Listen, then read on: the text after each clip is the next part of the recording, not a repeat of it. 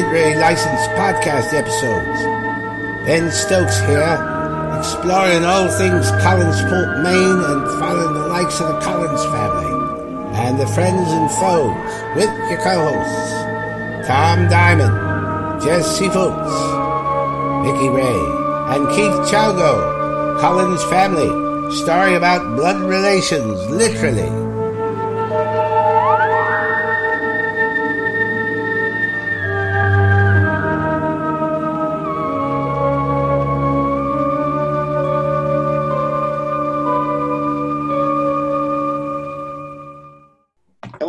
Everybody. This is Tom Diamond from the Literary License Podcast, Dark Shadows co host.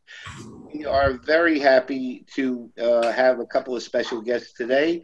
Uh, but first, uh, our co host, Vicki Ray, is here. Hi, Vicki. Hi, everybody. Hi, Jim. Hi. And, Hi. Now, guess who that is, everybody? That is Jim Storm, James Storm, who was Gerard Stiles uh, in Dark Shadows, in, starting with 1970 timeline, going to the 1840, and then playing parallel time Gerard Stiles in 1841, and then in the Night of Dark Shadows movie. With Jim is his new bride, Valerie. Hey, Valerie, say hi. Hi, everyone. Hi, Valerie. Nice to meet you. Nice to meet you as well.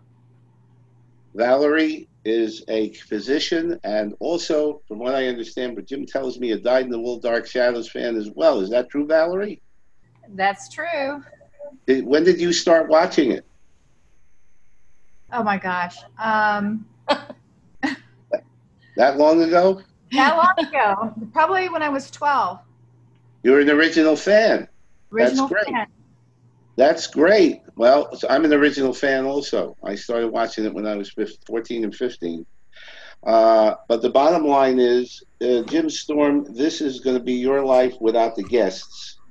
Uh, we are gonna we're, we'd like you to talk about what you've done personally and professionally, and uh, I will start this. I will start this out right away. Jim, you were born. Is your birthday August 12th?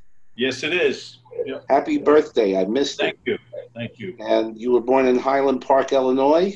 That's correct. Okay. So, tell, so, so tell us, when did the acting bug first bite you? Uh, I was uh, about six or seven, like seven years old, and I was doing a Christmas pageant play I was playing a night crier, uh, uh, you know, went through the village yelling Merry Christmas, and I bent down to give my gift to baby Jesus and woke up in the hospital uh, with appendicitis. Oh my God. And so I, I, there was so much attention, and I thought this is pretty cool. So I thought, with all that attention, uh, I should continue on being an actor. So uh, I just kind of uh, stepped into it. But I took it seriously when I was about 18 years old. Um, uh, my mom uh, had uh, enrolled me in an acting class in in uh, Mission Bay, San, in San Diego area, and the gentleman that was running the class kind of took me under his wing and started coaching me about the theater, not just about acting, but about the theater and about life. It was an incredible experience, uh, and we built. A group of us got together and built a theater in an old hotel downtown San Diego, and we built one of the first off-Broadway uh, 99 seat theaters, and we offered very avant-garde theater at the time. Uh, we were kind of against all the, you know, the traditional type of theater that was going on in San Diego, and we wanted to be a little bit more cutting edge. And we were. We were very uh, radical, and uh, it was it was a, a wonderful, wonderful time. It looks like you come from a long line of acting. You're like an acting family. Right. Yeah. Yeah. My uh, my my grandmother was a Florodora dancer. Can you explain to me what that is? yeah, they they were a body of women who danced on the road, and they went to Cuba, they went to New York, they went all over the country, uh, doing uh, similar to what the um, the Follies did. And of course, they couldn't show their legs, so it was very Of course weird. not. Uh, but she was, uh, and, and up until probably five years before she passed, uh, she could kick her foot above her head. She was remarkable. She walked like a dancer. That's remarkable. I can't Yeah. kick my foot above my head anymore. can't. Those days are over. I just hurt my foot and I can't elevate it above my knee. So, uh, good for your I grandmother. put you I know it looks like everybody's. I mean, it's like your your whole family's like a like an extravaganza of acting prowess. Really, it's that's fantastic. It was fun. My grandfather, and unfortunately, I never knew him, but he was a silent film actor. And when the talkies came through, unfortunately, he was uh, very ill and he couldn't. Uh, but he had calls from uh, some very heavyweight directors who had not seen his work, and his silent films are in the long, uh, Library of Congress. So uh, he he would have done very well had he survived. My mother was um, working with a studio called S and A, uh, which was a Mack Sennett uh, uh, studio. Later Sure. became Mack Sennett, and uh, their whole aim was to get my mother to be competition for Mary Pickford. That's that's just a fascinating story Yeah, so right there. and my uncles were all in. Well, one of my uncles was. My other uncle was a newspaper man, a journalist. But uh, yeah, I and my dad was a director and writer, and he later became a novelist. And uh, um so yeah, we were raised in kind of a creative bent. And my brother, of course, is an actor. Absolutely, Michael Storm. Yeah, and my sister was uh, a retired uh, teacher, and also an anthropologist and uh, a, a fabric artist. So Very she's interesting. really what was your grandfather's stage name? Pardon me, What was your grandfather's stage name? I'm just curious. John Stepling. John Stepling. I got to look that one up. Some. Uh, Yeah. some- It, uh, he, he was, uh, yeah, yeah. We were the, they were all raised in uh, Hollywood, so they saw Hollywood grow as it was going. My grandmother later became uh, working for 20th Century Fox in the wardrobe department. She was a, uh, the head seamstress up there. So she Wow. worked with all the stars and did alterations for people, and uh, yeah, it was a nice That- job. I'd love to take a, a like a like a quick look see at her memoirs. Yeah. Show business family and and the always kept Florida quiet. girl. Never, she never said anything about anybody. You know, she just was very professional. Those are the best kinds too. Those Florodora girls, and I heard about them. Uh, they used to have the feathers for costumes. I think. Uh, I had her costumes and a trunk. Uh, yeah, yeah. those were those were those were fun. Uh, from what I during the 1920s. That is a tremendous background. Uh, Yes, it and, is. and I can understand why you why you got into why you got into acting. Um, so tell me, how did the Dark Shadows thing come about for you? Uh, I was uh, living in New York, obviously. Uh, I was playing a lot of guitar, a lot of music, and I had purchased tickets. I sublet my apartment, purchased tickets uh, to go to uh, Munich and play on the street with these musicians that I knew that were heading over that way. And before I I literally within two days, and I got a call from my agent saying that Linda Otto, who was casting this show, would like to see you.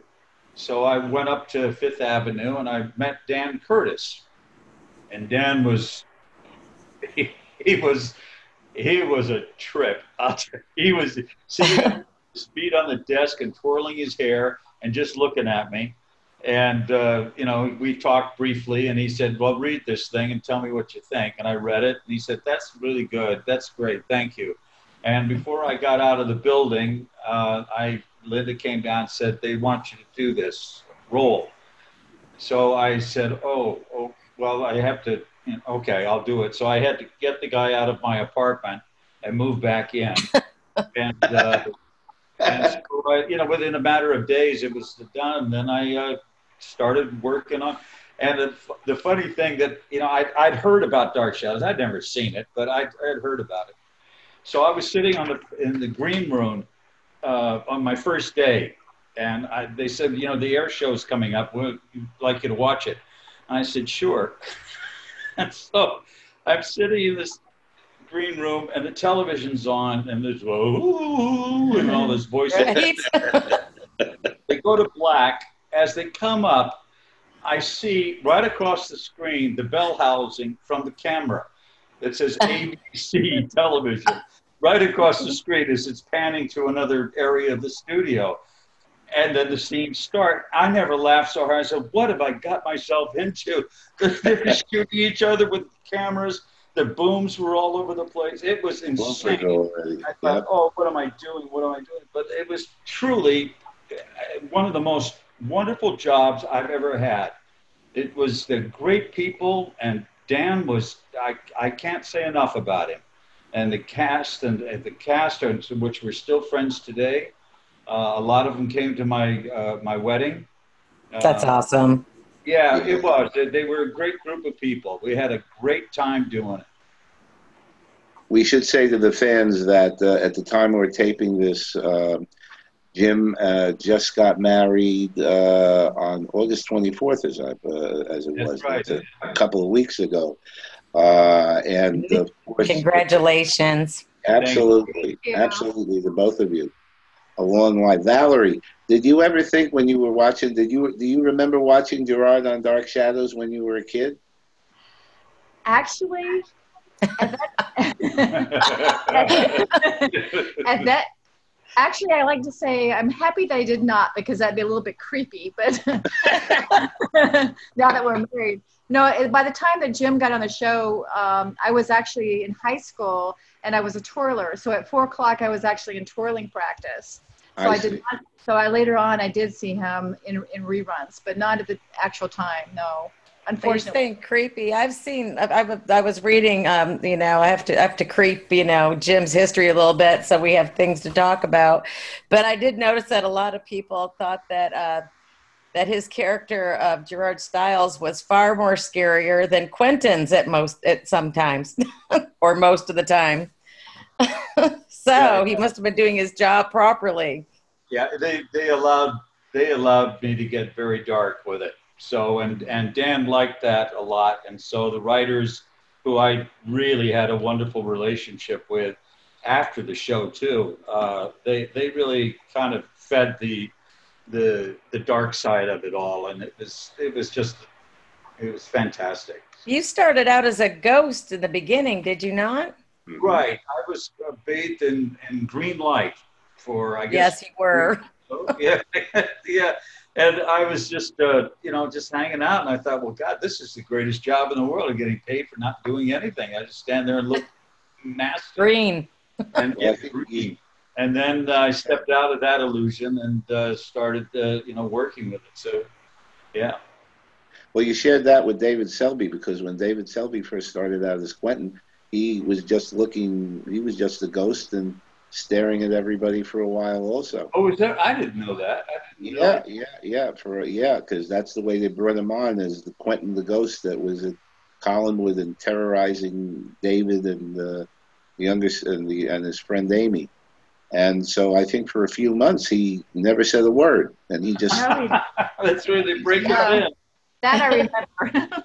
So I think that you two have that uh, thing in common. You, I think you were the only two actors that came on as ghosts and scowled at people, and uh, and your sneer is absolutely classic. It is. I'm only sorry we don't we don't have you on video. I would have loved to have seen that. Maybe I'll meet you one day. and You can sneer. Yeah, we'll me. do it. We'll do it. she was she was really my fiance is a fan and she was really she saw it recently and she was really freaked out when she saw this sneer. You're really well. You, you really definitely have a gift for it. Oh, absolutely. Um, and hopefully, Valerie, doesn't do that with you. Actually, I've Um, never, I've never seen it except for the show rerun. So I'm gonna have Clearly, you're doing something right. I was listening to an account, something about the fall of Collinwood, and you had they had employed wrestlers to rise from the dead. Oh, this was just. Can you tell me that story so I can hear it from your from, from this your is mouth? one of the, the great of the greats. Uh, we got this. First of all, the studio was about as big as a postage stamp. How they could, how Ty uh, Sy could make this, you know, build these sets and design this and and have the illusion of grandeur was amazing. So I walk into the studio, and on one side, stage right, he's banked this graveyard. It's on a, an angle, and these tombstones. And of course, under the tombstones, they had these actors, these wrestlers, right? Right. and they were all lying there waiting for their cue. So when the cue comes, they rise from the dead, and off to the other side, stage left, is Collinwood, which collapses, right? Well, the stage manager didn't really quite get the whole thing, and he gave an early cue, and the, the they didn't know whether to get up or. I mean, it was just, and this was live. I mean, virtually live television, so you couldn't stop. So they started raise, and the Collinwood came down way before the the the other guys showed up. It was a complete disaster. It just the timing was all on these and these these six wrestlers built like brick houses all kind of looked around and what what this isn't the way we were supposed to do. And then they start moving towards Collinwood, which has of all- of course been uh, destroyed. So it was a it was a real uh, mark of failure. That was hysterical. I'm gonna have to revisit that episode. Lela, Lela Swift Schwartz was directing it, and Lela had a voice uh, in in real life that was pretty uh, brazen. And when she was in the uh, when she was on the speaker on the loudspeaker, you know, in, going into the studio, the voice. I mean, you'd have to close your ears because it was the most irritating sound you'd ever heard in your life. And then you have her octaves about five octaves high, screaming at the at the at the uh, stage manager and the actors while this is all going on. So that's you know they they've got it out of the out of the show, but you could you know you could hear her in the background screaming. it was it was Oh great. It was great. Sounds was- more epic than anything else. Oh, it was wonderful. There was another thing that I remember you telling me about uh, uh, having to uh, Kate Jackson having to hit you with something. Uh, oh yeah, the bottle. Yeah. yeah. What happened with that? Well, it, it, Henry Kaplan was directing it, and Kate was just brand new. She, I mean, didn't know one end of the stage from the other. And uh, she was very nervous about it. And I was supposed to originally take her and throw her down on this bed. And this, this, uh, um, what do they call them? Uh, oh, the, uh, not this. Um, anyway, ABC said, you can't do that and they had people down there immediately saying you can't throw her. That's that's wrong. So um, they said, well, here we're, we'll we'll have him, uh, you know, throw, push her away, and he turns to lock the door, and she hits me over the head with a bottle. That was the the, the way it was supposed to go. Well, Kate was very very nervous about it, and she went to Henry and she said, I don't know how to do. it. She said, darling, it's a it's a sugar bottle. They're breakaway. It's useless. Just hit him. Just hit him. And so I push her back and we're rolling the camera and she, I go and lock the door and all of a sudden she just comes across the back of my head with this bottle. And unfortunately the, the base of the thing was about two inches of spun glass, which is like a brick Oh, and went right across the back of my head. And I woke up with eight stitches Oh, no. Wow. and she i mean actually even i mean i i hadn't seen kate in so many years and as a tribute to dan curtis and she was there and she came in and she, and she brought that that was one of the most traumatic experiences of her career and Poor she was thing. still apologizing about it so Oh it was a memorable occasion i'll tell you Oh my So it was a prop that wasn't really so much propping. basically. No, it wasn't. It was. Uh, it was. You know, it was a disaster. It hurt. Those are made out of sugar. Yeah. I often wondered how they did that. They're they're very very weak and and uh, they should you know, but uh, for some reason they glanced right off the back of my head with the base and that was it. no. They, they used a few of those broken glasses on Dark Shadows. One of the oh. earliest ones was uh, was Louis Edmonds, and this was really in the big. Probably, I think the first episode actually. They have one of those sugar glasses, and he had a uh, brandy glass in his hand, and he's looking at the camera menacingly and scaringly, and it breaks the glass in his hand. And uh, that's probably one of the probably one of the first times. And it's interesting that they use that prop.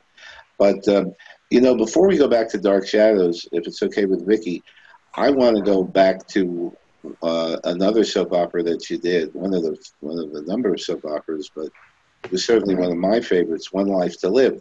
Oh, it's one of my favorite too. And One Life, and Vicky watched One, one Life to Live also. She watched all of those soap operas. Vicky's a fan. She did want. I don't know if he. My mother's a fan too, A huge fan. My mother's going to be so excited when she finds out I'm talking to you. well, give me your address and I'll send her a photograph. Ah, great. I have to give you mine. You can send my fiance a photograph. Yeah, yeah. I know you're gonna to be sending photographs all the way around. I'll I'll, uh, I'll send something. I'll That's very dark shadow stuff. We'll text you. We'll text you. okay. But um, but getting back to One Life to Live, uh, and that was actually I started watching that because Dark Shadows was on at three thirty uh, at one point, and they moved it to uh, to four o'clock because right. school kids were uh, not getting home in time. Uh, and that's when One Life to Live started, um, right after General Hospital on ABC. And so I happened to watch it from the beginning, and you were the first Larry Wolek.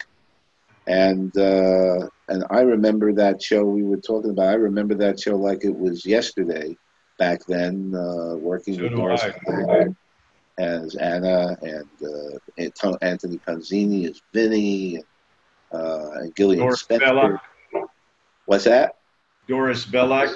Doris Belack. Doris Belack is Anna. Yes, and um, and Victor Graves as uh, Victor Lord, and uh, I don't know if Sadie Gray was on at that point. The actor who, the actress who played Sadie, the uh, the uh, heavyset uh, African American. This is not from a. I'm sorry. Yeah, that, that, was a, uh, my first.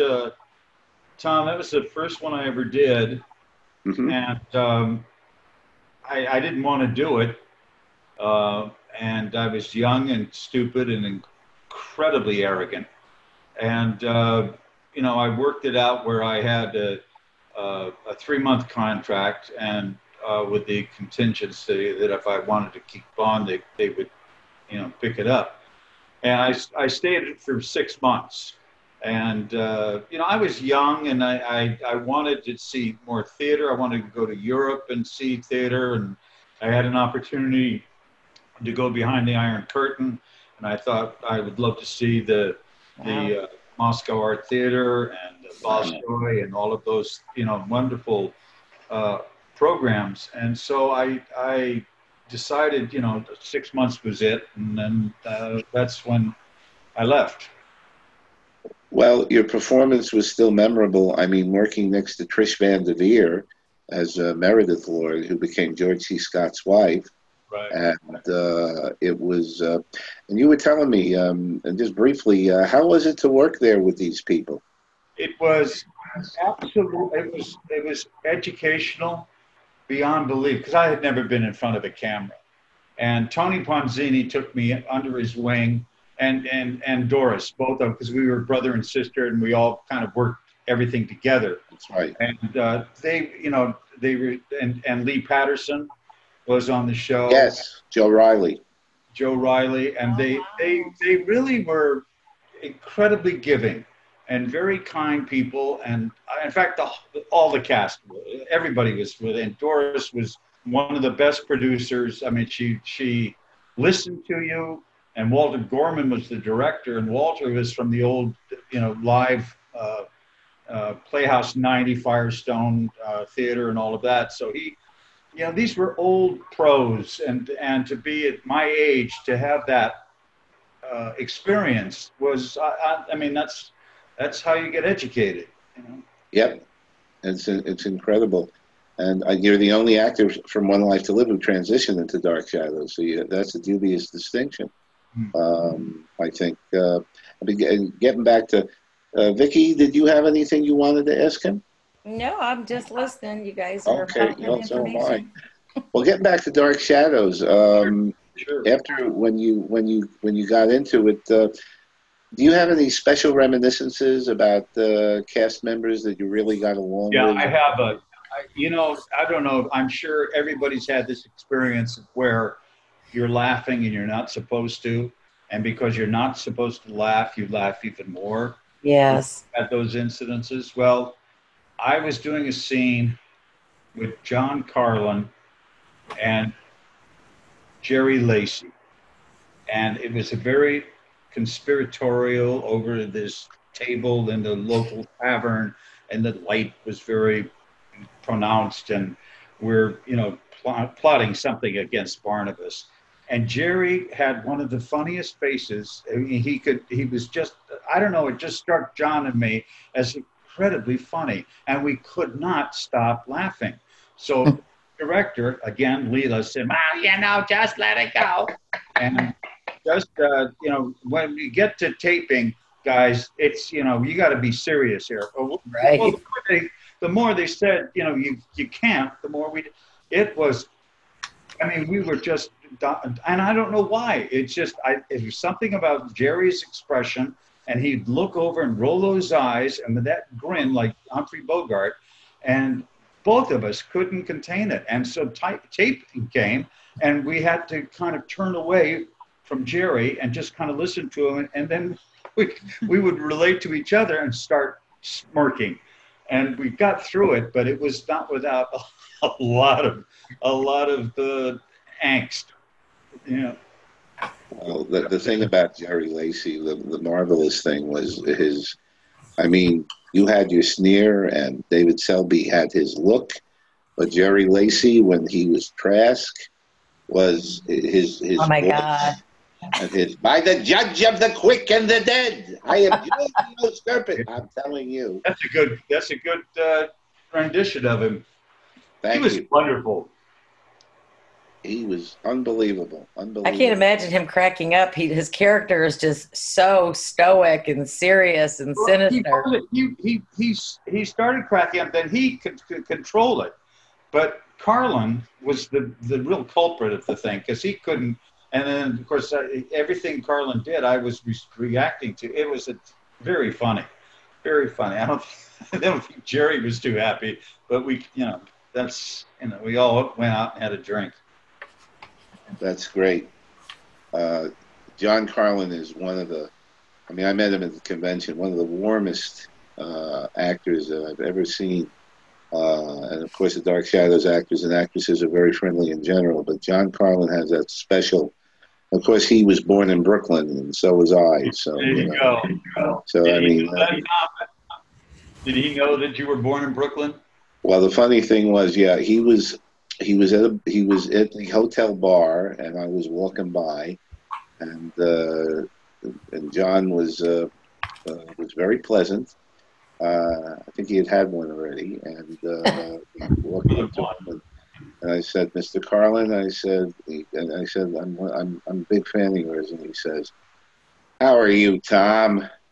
I go, I'm great. And he goes, and I go, I want you to know that I was, he goes, I was born in, he goes, Tom, where do you come from? And I said, I was born in Brooklyn. Tom, I was born in Brooklyn too. And, and I mean, I nearly fell over. You know, we were. I was talking about the old neighborhoods. He's a very earthy man. He but, never, you know, this, he never left Brooklyn. You know, in his heart. Yeah, yeah, that's very true. But this interview is is about you. How is it working with Jonathan? Oh, wonderful. Wonderful. You know, it's a funny thing, Tom. Years before Dark Shadows, um, I was uh, sitting in the theater at the Globe Theater in San Diego, and I was watching a production of The Tempest. And uh, uh, Jon Voight was playing Ariel at the time. And I forget who some of the, uh, Will Geer was playing Prospero. I forget who the queen was. But anyway, uh, this guy came out on stage as Caliban. And he, was just wonderful. You could understand him. You, I mean, he, it was a wonderful performance. And later, I looked at the uh, uh, program, and it's Jonathan Frid. And I thought, wow. So when I met John, I told him that I, you know, it was one of the best performances of that character I had ever seen. And he was very, he's always gracious. He was an incredibly gracious man all the way around. And working with him was wonderful. It's interesting. You saw him as Caliban, and there's a there's a picture of him. They really had to make him up to look like a hunchback and uh, very heavy makeup. And uh, it's a very famous picture of him as Caliban. Uh, looked very monstrous, and uh, it was um, it was uh, it was it was if you compare that with the Barnabas character, it just gave you a sense of the range oh, of acting. Oh. That, yeah, he was. Uh, you know, I'll tell you another story about John that I, I I've told on numerous times, and maybe I'm repeating myself again. But I hadn't seen John in 40 some odd years. You know, since The Dark Shadows, I hadn't seen him. And, uh, or maybe one, uh, one convention I did. But I, anyway, and um, I'm coming off stage and I'm going down the hallway. And this is the first time John, uh, Jonathan had been at one of these conventions in years.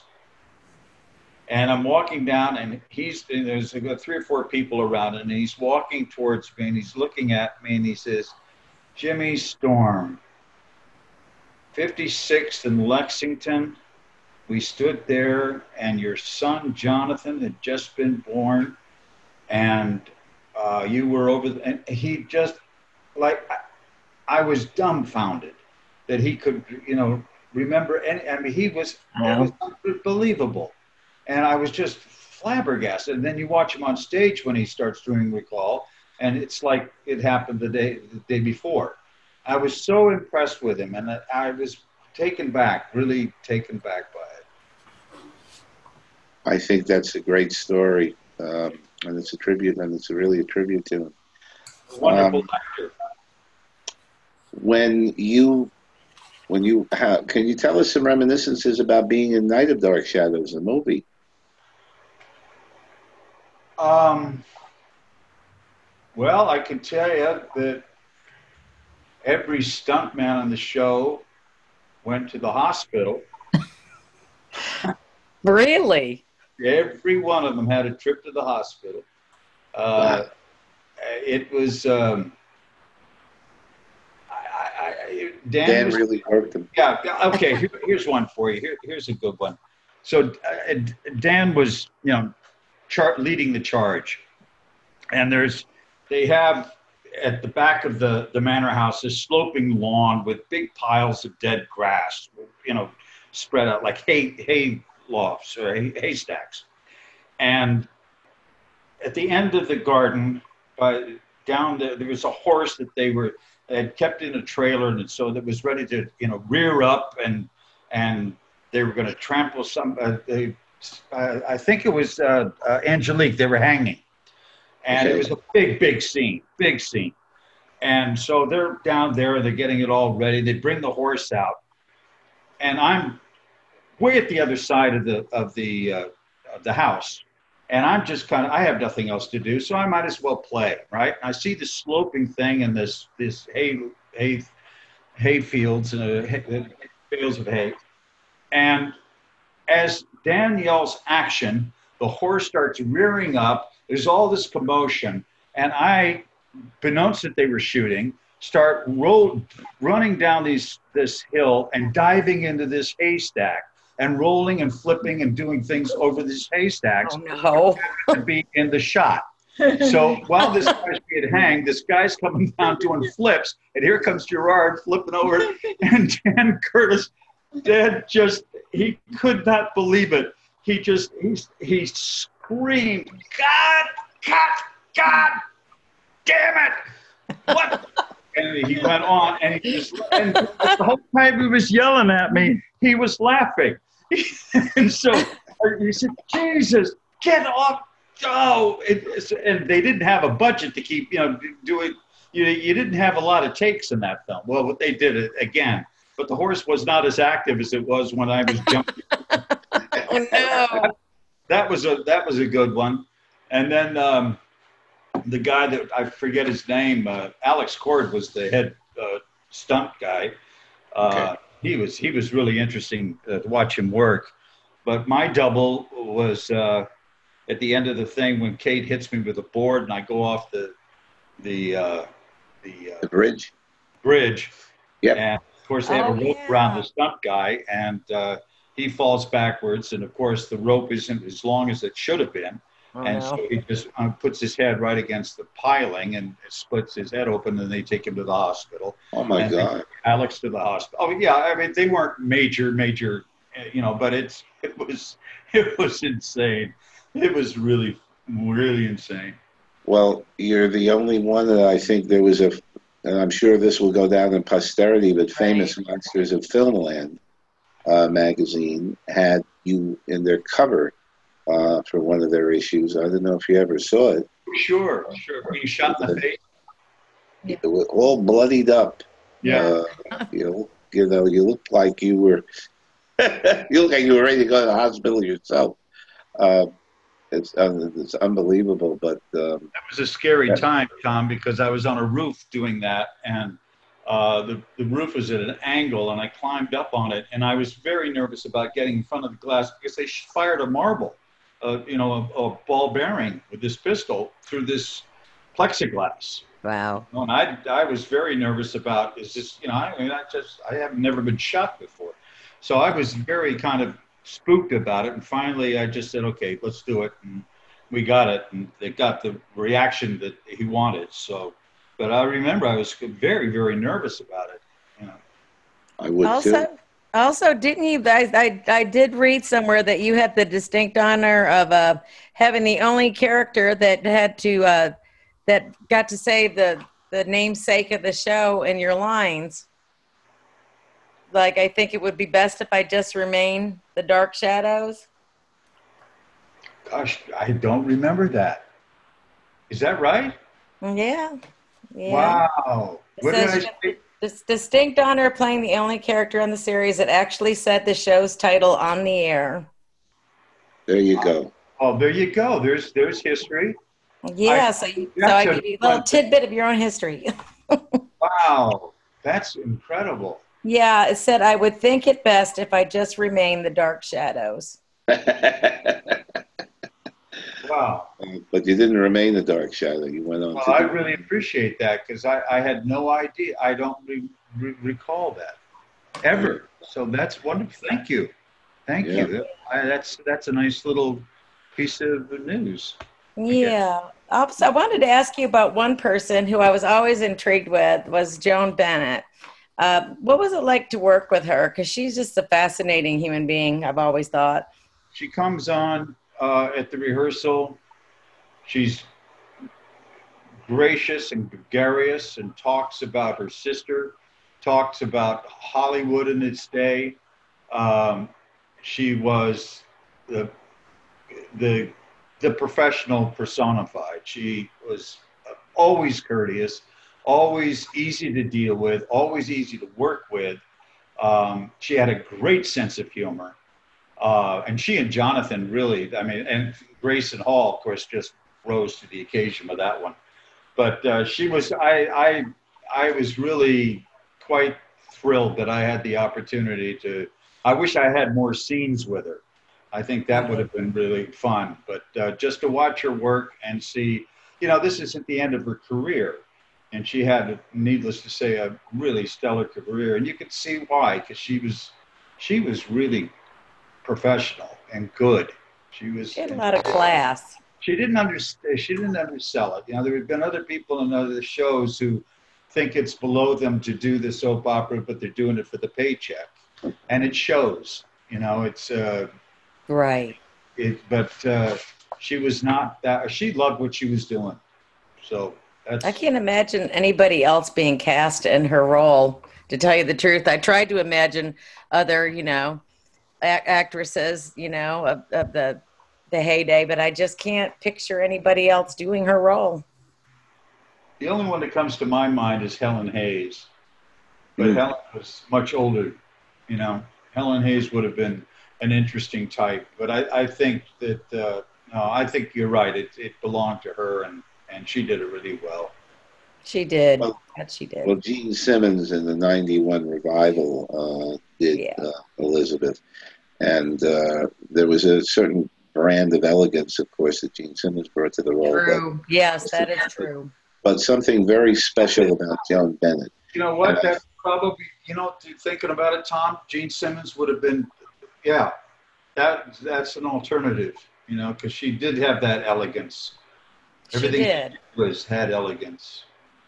But Joan Bennett, and I think especially what was marvelous about her were the were the scenes with Louis Edmonds as Roger. Oh, well. And oh my God! yeah, they, they, played off each other. Yes, they did. I can't well, imagine a different Roger either, for that matter. I mean, he was just the the Roger. he was.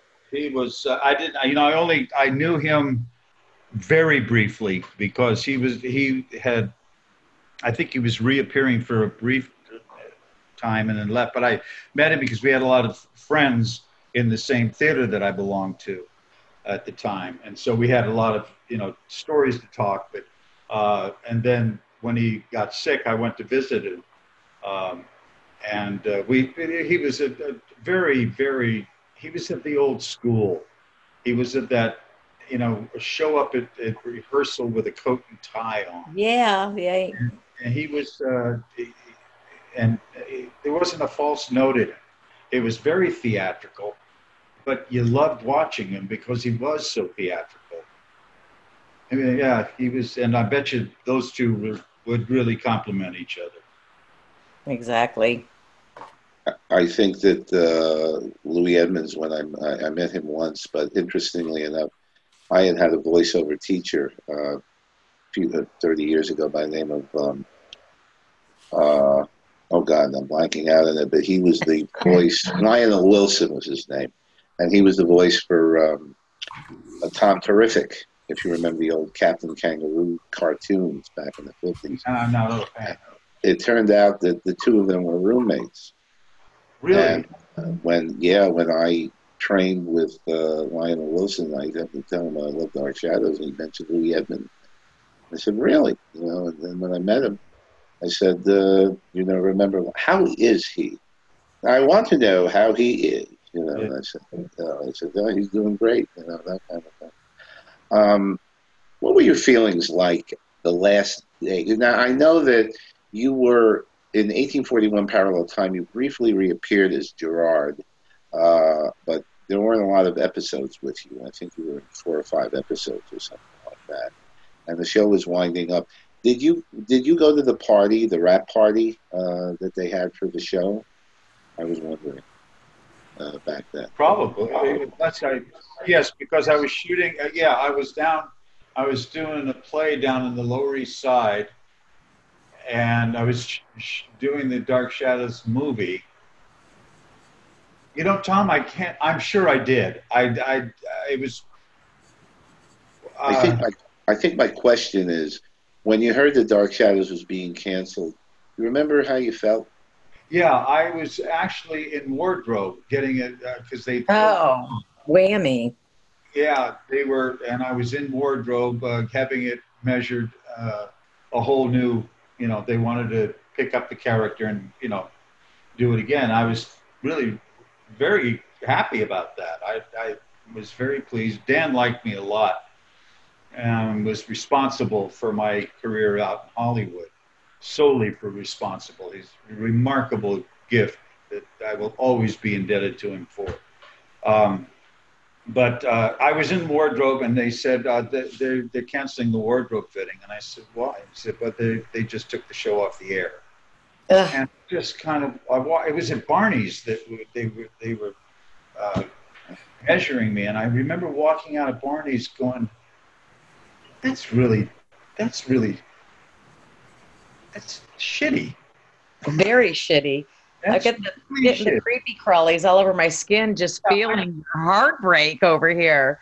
It was really. I just kind of looked up and down the street, and I thought, "Wow, that's a that's a really a drag." So, yeah, I was very upset about it. I uh, I I was having a good time. Yeah, Barney's That's by what the was way, so good about all of you. I mean, the chemistry between all of you, and that was what made it so magic. I mean, th- th- just you know, the, you all just were in sync. You all You know, had symmetry together. I, I- you know, I'm glad you mentioned that because I, I'm sure you've heard by now that they're they're planning another pilot for Dark Shadows, We are I saw. and of Yeah, course, always the, the the subject comes up, and the writers saying, of course, we're going to we're we really, and I think since the other two or three attempts have been failures, which they have been, uh, I think you hit it right on the head. The chemistry between those actors is what made that show move. Exactly. And um, it's not easy to find. You know, like Mhm. One Life to Live, when I was, I only the six months I was there, I have to tell you, there was a camaraderie. There was a way of playing opposite with people that you trusted. You trusted people and you gave to people and you, you, you went all out for doing whatever you could do to make it better. And they all felt the same. And that's the same way with Dark Shadows was. Everybody just went for it completely. They loved it. They got frustrated. They got uh, happy and sad and all that stuff. But there was a real camaraderie.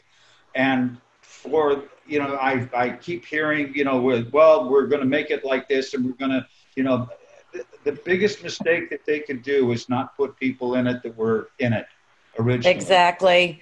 I know t- uh, Tom texted me this morning or yesterday afternoon, I believe, and he told me that the CW, I believe, is the one that was the one Yeah. they were thinking about it. And I was just like, I don't, I just texted him back. I go, I'm really not quite sure how I feel about that yet. But, Yeah. You know, a you lot know, of- you Well, I know, Kathy and Tracy Curtis are heavily involved in it. You know, uh, I don't know. I, I, I mean, I'd love to see it come up. I, I think it's a real tribute to a guy who, I mean, it's just coming to, to the surface of what uh, an icon Dan really has done for the television industry. oh, I mean, absolutely. There were things going on Dark Shadows that they had never even dreamed of, and Mhm. the way things were being shot and uh, the technical aspects of it. And he's responsible for a lot of people moving on. And Well, one uh, good thing, one good thing I can say about that, and that comes from Kathy Resch, uh, the grand dame of Dark Shadows fandom uh, with Marcy Robin, and uh, in her Shadowgram uh, post, which came out a week, no, a few days ago, actually, talking about the new effort, she did say that, uh, and it looks like down the line, of course, if there's if the show is a success, that they might be interested in calling back some of the original actors in some capacity. Uh, Yeah. and I hope that would happen. Well, I hope do too. I do too. And not just walking through the, the, the room, but Right. have something intricately connected with story. You know, I think that's really important uh, for for it to work because, you know, it, it's the Well, Keith, Keith actually, I'm sorry. sorry. Go ahead. no, Keith actually in the text to me just a couple hours ago, we were discussing and on uh, on Facebook, and he came up with a very interesting insight that maybe they could bring you guys back as the grandfather or the great. Well, unfortunately, would be the age, but it would be an ancestor of one of the present day uh, That college. cool. Oh, you there's- could even you could go any which way, any which way that you, you want with it. I mean, that- it's a wide open canvas, and it's up to the writers to really have the imagination exactly. and stick to it. And the thing, very briefly, from what I'm seeing so far, is that you know there are many fans who are excited about it, uh, but the ones who are trepidatious are for one of one or both of two reasons. One of which they were so disappointed by the failure of the past uh, reboots, and they just didn't want to experience that failure again. Um, and the other and the others are afraid that the original would be forgotten about. And and my answer to that is the original can never be forgotten. No, It never can happen. It can never be replaced. That, they'll You can never only expand on it. Can only No, I expand. think I, I, I appreciate. Yeah, I, I, I agree with you, Tom. I, I, and as far as other people, you know, like, uh, well, it'd be nice if they just had a, a you know, a guest starring role. You know, uh, think of the story. You know, the stories are a lot more involved now than they were back when Dark Shadows was doing. Dark Shadows was a narrative as far as a storyline, driving story. Uh, but now we're, we're dealing in this day and age with characters and story and character are the are, is what makes it and you know it, that's what and then you have the actors that you know can carry that uh, Mhm. it, it could be really a wonderful experience it could be a lot bigger than they anticipated I agree with you, and, and, and first and foremost, and I think for the success of any series, it's that the the actors have to convey a certain sense of emotional range so that the fans can care for the character. absolutely. Absolutely. And that's in the writing. That's Mhm. in the writing. And that's what has to happen. And that's what will do it Well, that plus the interpretation of the writing by the by the actor. I mean, And you know, Also, Pretty too, my, Tom, I think that the, the actors, as as witnessed by these huge Dark Shadows uh, festivals, really care about the actors who did the original show. And I think that was part of the failure before is that there was not that care for these people that were presenting, you know, in these in these new kind of episodes. Exactly. and Agreed. especially too. Um, so I think that would be absolutely key, and I'm sure there's a lot of the actors and actresses that would be on board. I mean, there's such a love, and like Jim was talking about the power of chemistry.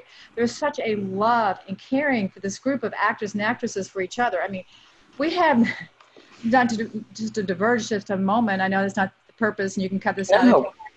But example, our our wedding two weeks ago, you know, coming together, you know, Lara Lara Parker, Lamar Ricky Hawkins came and did all our flowers for us. Oh, Beautiful job.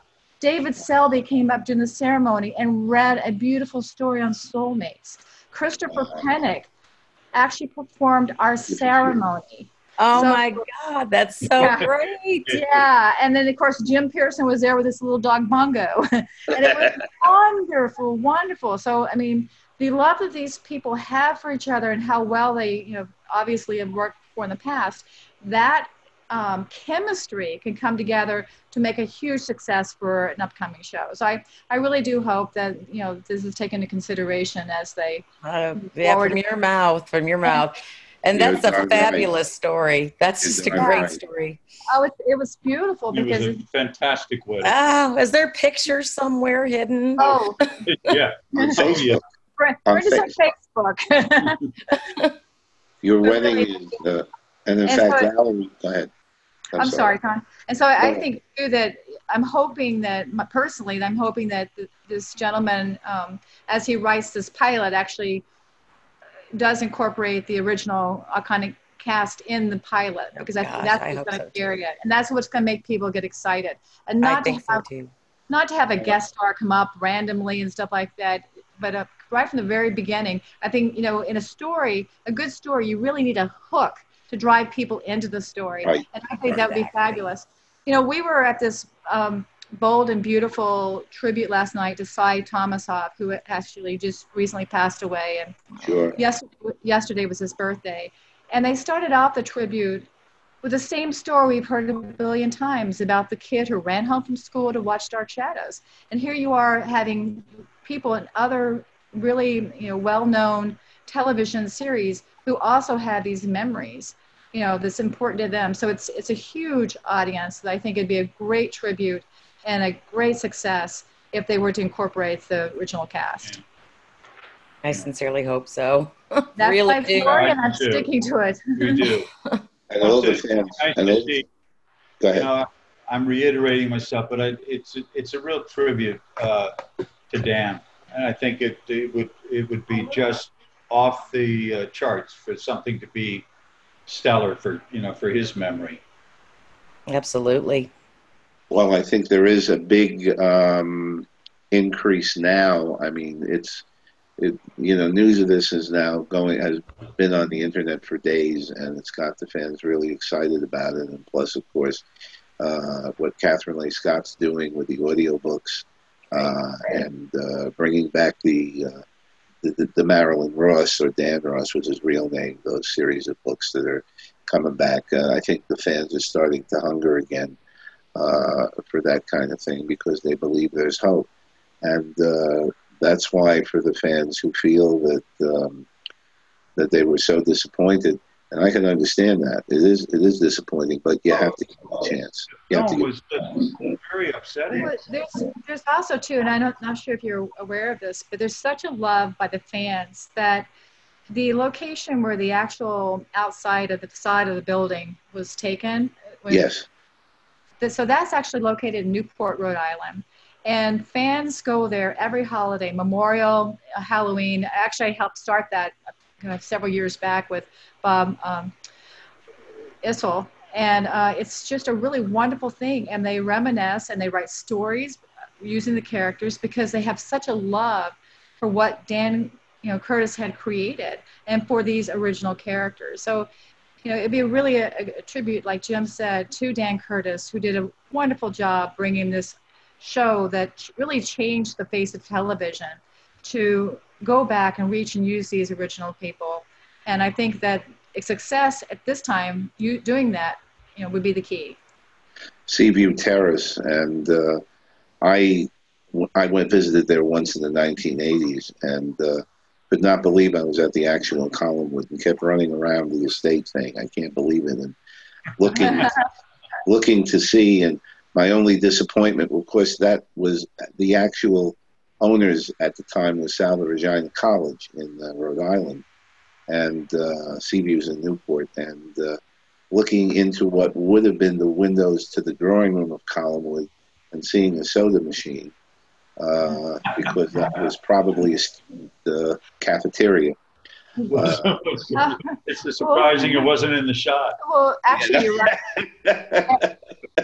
At, at the time that you were there, at the time that you were there was actually it was it had been made into a dormitory by Salve Regina College, but since that time it has been taken back by the original owners. Yes. So they they have you know the home again. So it's and it's beautiful. And uh, what's also interesting about it is the fans because of their love have actually gone in and helped renovate the inside of it.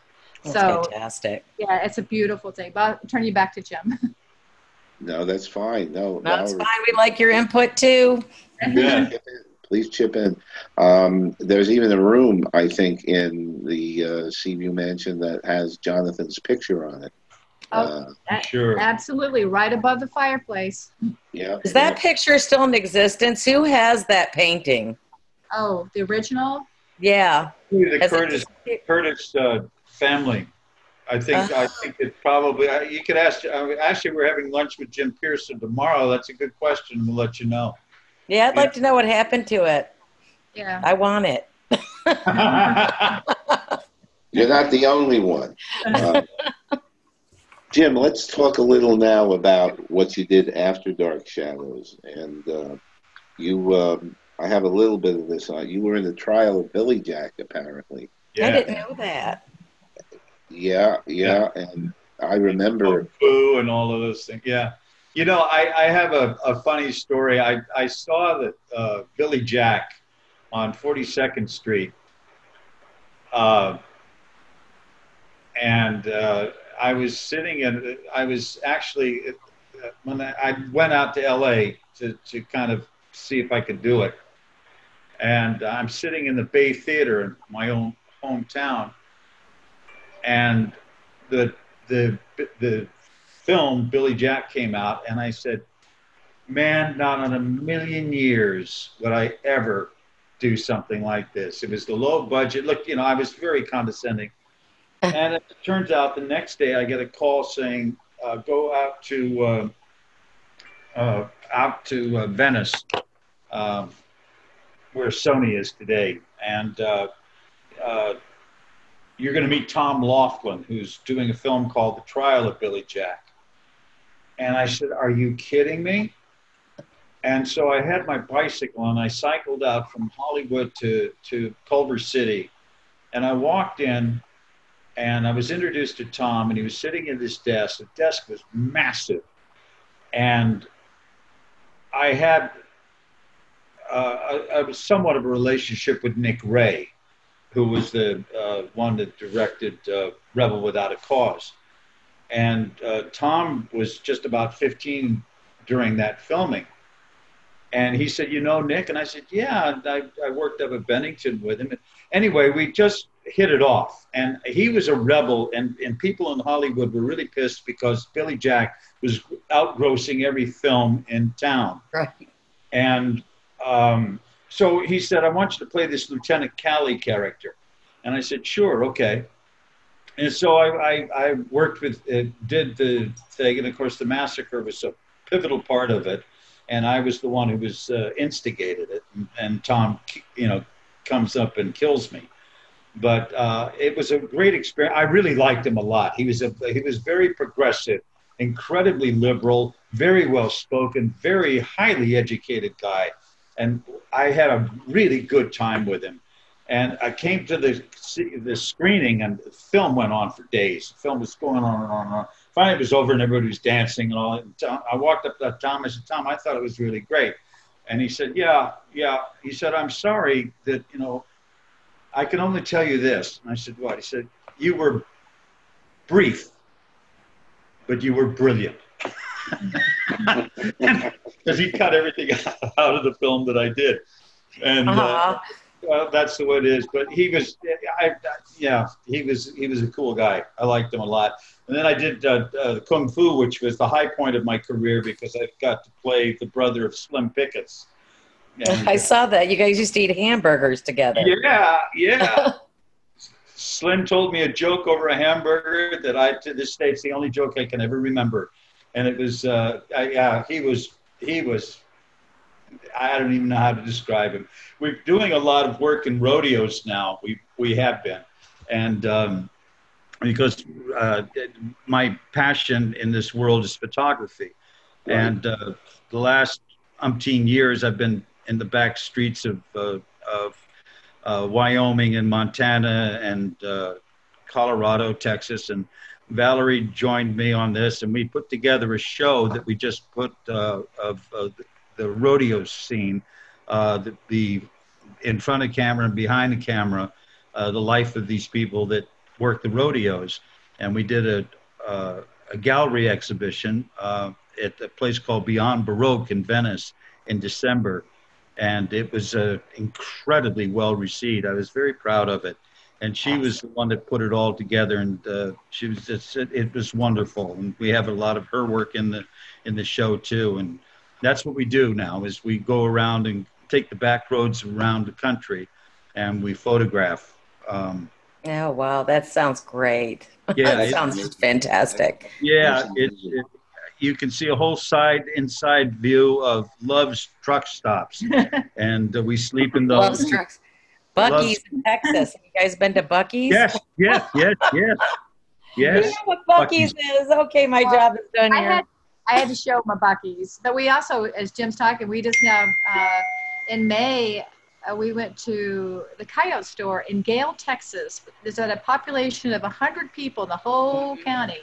And um, at Moe Bandy, who a big country western uh, singer, was there. We got to photograph him and, and do an article on the store, but it was just fabulous. Yeah. So we go around the country, and we're we're uh, we're planning other things, and we we spent time up on uh, up in Pine Ridge on the reservations up there with the Lakota people, and befriended a family that we stay with, and. Uh, awesome. Yeah, it's been it's been really fun. It's mm-hmm. been really it's very inspiring so where could we find your photographs at? Are you gonna? If I ever could get, I have a website, but it's kind of obsolete. Uh, I'll get them. I, you'll be hearing a lot more about it. Please do. I'd like to. I'd like to see your pictures. Okay. I look forward. I look forward to your first coffee book. Uh, I know that's what I was thinking. coffee book, especially. Well, you know? It's. Uh, it certainly could do one on rodeos, and we. I'm, I'm looking at. Uh, I'd like to do kind of focus on landscape work and portraits. So uh, that's you know we're just kind of collecting material. Where it goes, I'm not sure, but we're we're going to do it. Well, we have a, a new domain name in which we're going to develop the website for photography, and it's called Through the Eye of the Storm. And, uh, Oh, yeah, so we- we'll after we get back from our honeymoon, we'll probably start. We'll start uh, working and developing that. But right now, we started also a Facebook page with the same name, um, which will start up again, you know, posting photographs. But Yeah, we'll, please, we'll- please send us, uh, please send us um, your information and we will share all of your links. And don't forget to send us your information because I'd like to get those photographs to you. I would Thank love you. that. I definitely will, and I'm sure so Absolutely. people as well. Um, so, Jim, uh, I do want to uh, forget. I don't want to forget to mention that um, aside from you know you you've appeared in Blue Sunshine, uh, Without a Trace, uh, Venomous in 2000 in 2001. The soap operas, you really it's it's interesting because when you Get uh, them all. you you yeah yeah. Uh, I've done them all. You played Bill Spencer Sr. Yeah. Bill, have you seen what your son's been doing? He's awful. That's what I hear. Yeah, He's kind of calmed down on the bold and the beautiful lately, though.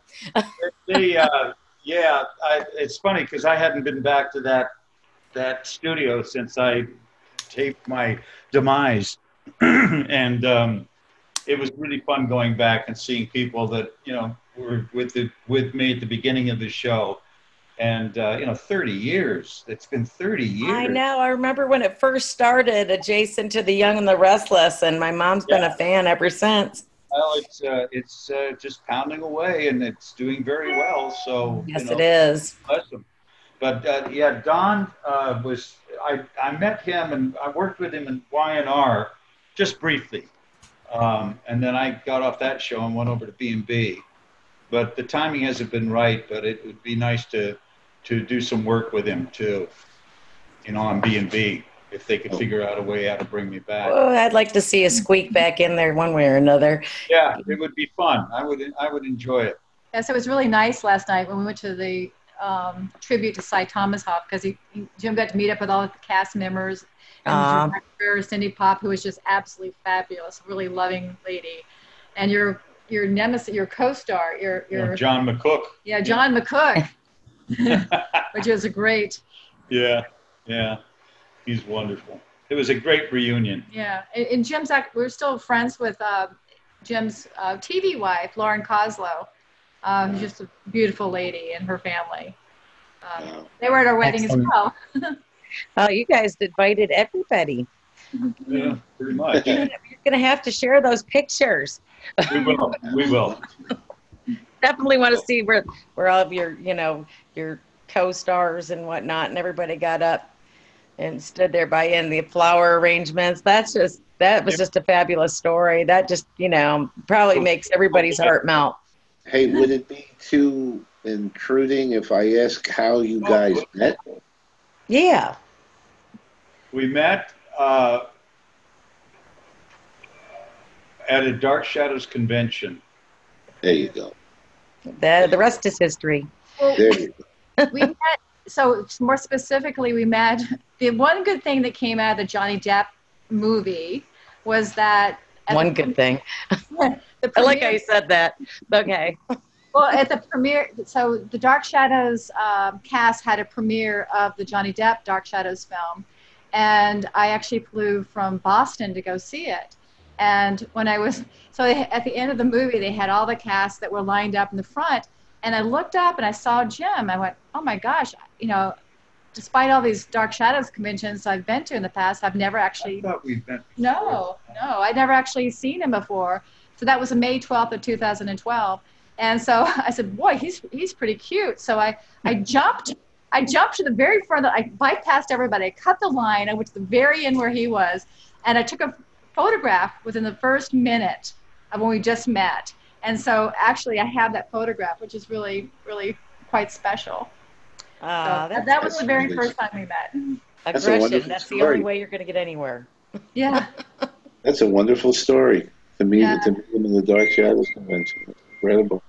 Um, it's really what remarkable though. It was wonderful because we we struck up the friendship, and, and then at conventions, we, you know, I met, I, I said, where have you been all my life?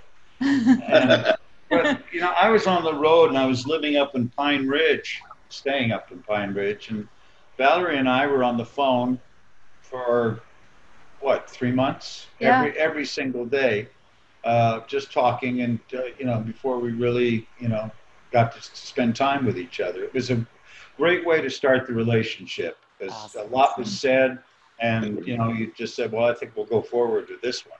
yeah, it was really nice. I agree. But I, I actually, know. I remember actually the day that when I fell in love with them, the exact time. I, so it was um, June the 24th, 2016, and I was in a Dark Shadows convention. I was walking up towards Jim was, and I hadn't seen him in two years since the prior convention. And he goes, "Where have you been? I've been looking all over for you." And all of a sudden, I just felt myself physically falling in love. I just, I just my heart, it was just like amazing. Oh, Yeah. that's the stuff Yeah. I want to hear. Yeah, it was. It, and we, we, after that, we were pretty much inseparable, and we're together. We're together 24 seven. So it's wonderful. Yeah. You eat peanuts. we eat peanuts in bed at night together and fall asleep holding hands. That's great. Oh, oh, that's Happy endings, they do exist. Those are always inspirational. Never too talented. late. Never too late to live happily ever after. No, there's never too late. Fairy tale. Anyway, so to make a long story short, you know, you, of course, were on the Doctors uh, and Secret Storm. You already mentioned Young and Restless, Capital, uh, Sunset Beach. Uh, so you certainly were a veteran of the soap operas. And then, of course, in terms of movies, you did a number of other things for uh, Dan Curtis. Uh, Yeah. The invasion. go ahead. Go ahead. I, I did one that I, I when I first uh, I, I had done a, a film years ago called Chain Link, and as a young producer director that uh, you know wanted me to do it, and I I said sure. I, I liked the whole thing. It was a wonderful, wonderful, independent, low budget uh, film. But it's one of those things like we were talking before, where the ensemble comes from the actors, and it didn't matter what kind of characters they were playing they, we ate together, we drank together, uh, we did not sleep together, uh, but it was, a, it was a wonderful experience. So they called me and asked me if I would do this other film called uh, 420 Massacre. And I saw that. oh, you did see it. No, I mean, I was reading about it and I was going, wow, I, I, I happened to come across your la- latest movie and I hadn't had a chance to see it." Okay. Well, I, I, I, I said, I, you know, I, I- I have grandchildren now, and, and I, I think it's, it's not appropriate because uh, it's really very graphic Right. and a slasher film. And I, they came over to the house. We had dinner, and I, I started drinking. And then after I finished drinking, I said, "Yeah, I'll do it." so so anyway i mean i knew these people really well i know that they you know they they have a lot of taste so um, i went up i was on the road again up in montana and, and i came out of montana and i went up to the hills overlooking los angeles and i started this film called the 420 massacre and uh, it was a, it was a grind it was a very tough shoot but it was a lot of fun and now the film uh, has been distributed. It's uh, won all sorts of awards as far as uh, horror films go and stuff like. It's done very, very well, and uh, you know, I, I, I, I was always kind of like tentative and embarrassed about these things, and then I look at what's being done and what big budgeted movies are doing, and what I've just w- witnessed something two nights ago or three nights ago that Valerie and I sat through, and I thought, you know, the, these young people who are making these films, like my friend Dylan uh, Reynolds, uh, they deserve to have people finance their films because these kids are really good and they're tasteful and they're they have passion and they i mean dylan wrote produced directed put the music in cut the film distributes the film. He's, he's a walking show. and these kids are amazing I, these days. those are Yeah. the people I want to work with. I want to work with the young kids that have something to say and uh, and have some importance in their lives. And this other stuff is just I, I just I get so discouraged about what the business is today compared to when it was. And once in a while, something like the 420 will come along, and you think, okay, all right, you know. And I looked at it and I thought, you know what, this is not bad. This is in fact damn good for what it is. You know, for what I mean, they're working on less than you know 100 grand to do this Right. film. You know, and it's just fantastic. I'm gonna So- watch it as soon as I get a chance to. too. no, No, check it out. I would be curious to hear I'm what going your to. response is because I, I, I was very uh, taken by it, and I, I and same way in theater. I want to work with people that I know as far as writers. I don't want to you know do it for the sake of just doing it. You know, they've got to have some importance, and there's not a lot of importance out there today. So agree. uh, you know, it's it's kind of pick and choose, but at least we have the luxury of being able to pick. You know, we don't have to hang by the phone and wait for you know. And now you're getting auditions on cell phones. Are you kidding me? I know, isn't that crazy? Oh, it's just repulsive. It's a It- different world. It's a different world. I wanted to very briefly. Uh, it, it looks like you. Sorry, I don't mean to go I'm off on a tangent. no, no, loved, I loved hearing what you had to say. No, no, no. Talk, talk. I'm sorry. Were you going to say something? No, no, no. I was just apologizing for just going off track there. No, I know Oh, you- not at all. Actually, I'm about to go off track because I saw that, and it's one of my other favorite shows, Saint Elsewhere, and you were in two episodes of Saint Elsewhere. it appears. Yeah. Uh, how did how, how is it getting along with that cast? That's that's a classic show. A real Well, classic. you know, you, it's that, you know, they were classic because they all worked together. They all were, you know, the, the, the they were an ensemble. But when you're in a, a guest star or a guest on the show, you come in, you do your lines, and you leave. You're not connected with them in that in that way, and that's what that's why I don't like episodic television. Uh, you know, because it, unless it's you have it enough going that you can launch something about the character and the, the and the event that takes place. Uh, but usually it's you know five lines or you know it's very minimal. So uh, it's but the, I I you know I had a lady on on St. Elsewhere who was uh, with me at APA uh, repertory company back in the day when I was uh, in New York, and uh, her name was Christina Pickles. Sure, sure. Yeah. The nurse. Yeah, Mhm. and she's uh, she was just it was like old home week running into her. She's a very good actress. And I said because you came actually back on Dr. Oliver George. You came back for another episode three years later with the same character. So uh, I figured something must have clicked. Well, they liked it. Yeah, they liked it. I, you know, I, you go. You know, you, you develop a get in, get it done, and get out kind of I see. attitude.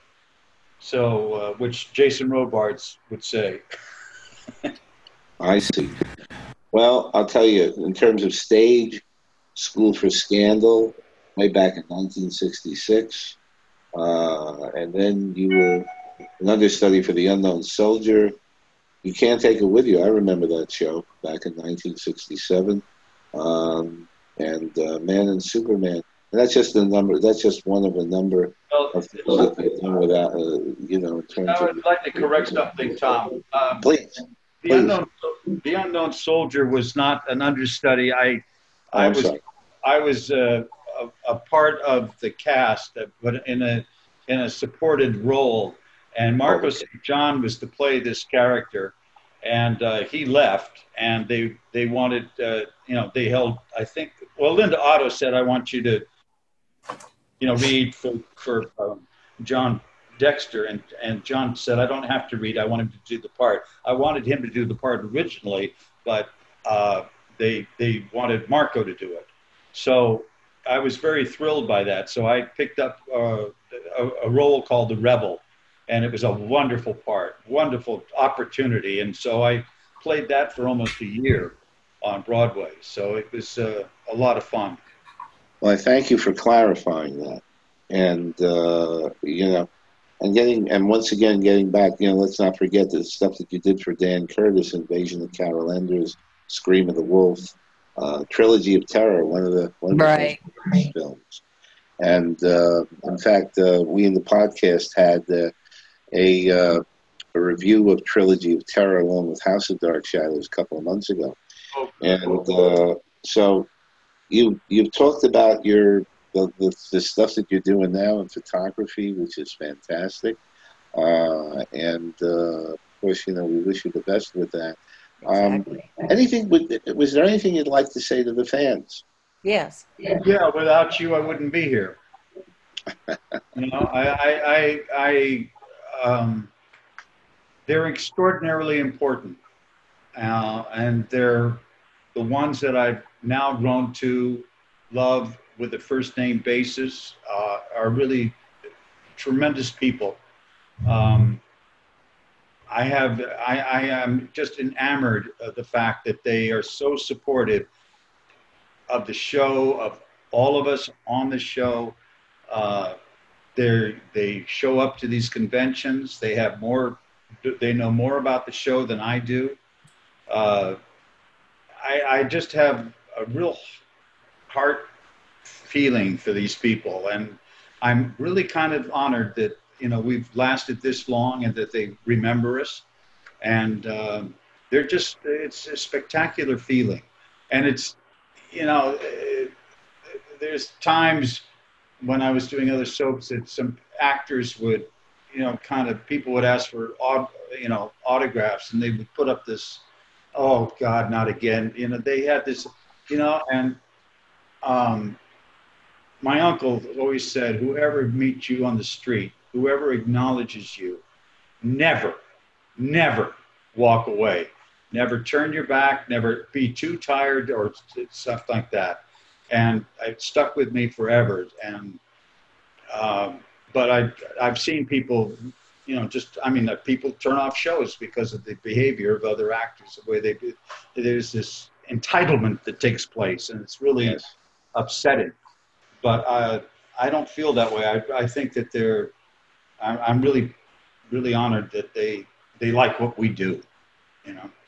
Well, I think it's also a part of your personality. I think you're Yeah. a very earthy person, from what I see, and uh, and, and I think and certainly your uncle's advice was very wise, uh, because that's how people are going to remember you. You know, uh, in Yeah. terms of how I you hope so. well, but Yeah. uh, they remember you now. But you're but you're still here, and uh, I guess Vicky, do you have any other questions you want to ask? them? No, I I just appreciate that. I didn't realize you took time out of your busy schedule during your your honeymoon to talk to us. I truly appreciate that. Oh no, we look forward to it. just that's we look very forward to very sharing nice. this. You know, I wanted uh, I wanted people to know Valerie and uh, and what an extraordinary lady she is, and uh, I love her very very much. And I'm really proud. Shows. You know, we have a life together, and it's it's a wonderful relationship. I wish you all wish- the best and the wonderful things to come down your way. And we'll be looking for your book and your your phot- photography, all Yeah, of your we- photographs. I'll, there'll there'll be a website up. You'll see soon. Can't wait. Thank yeah, you. it's good. It's going to be good. And I just wanted to say to all those people out there that, you know, that I'm really a firm believer that there's a happily ever after for all of us out there. And um, it's going to happen. And uh, Jim is mine and he's the love of my life. And I'm very happy to be here with him. And Oh, We're so pleased. We're so pleased that you took the time out, as Vicky Oh, said.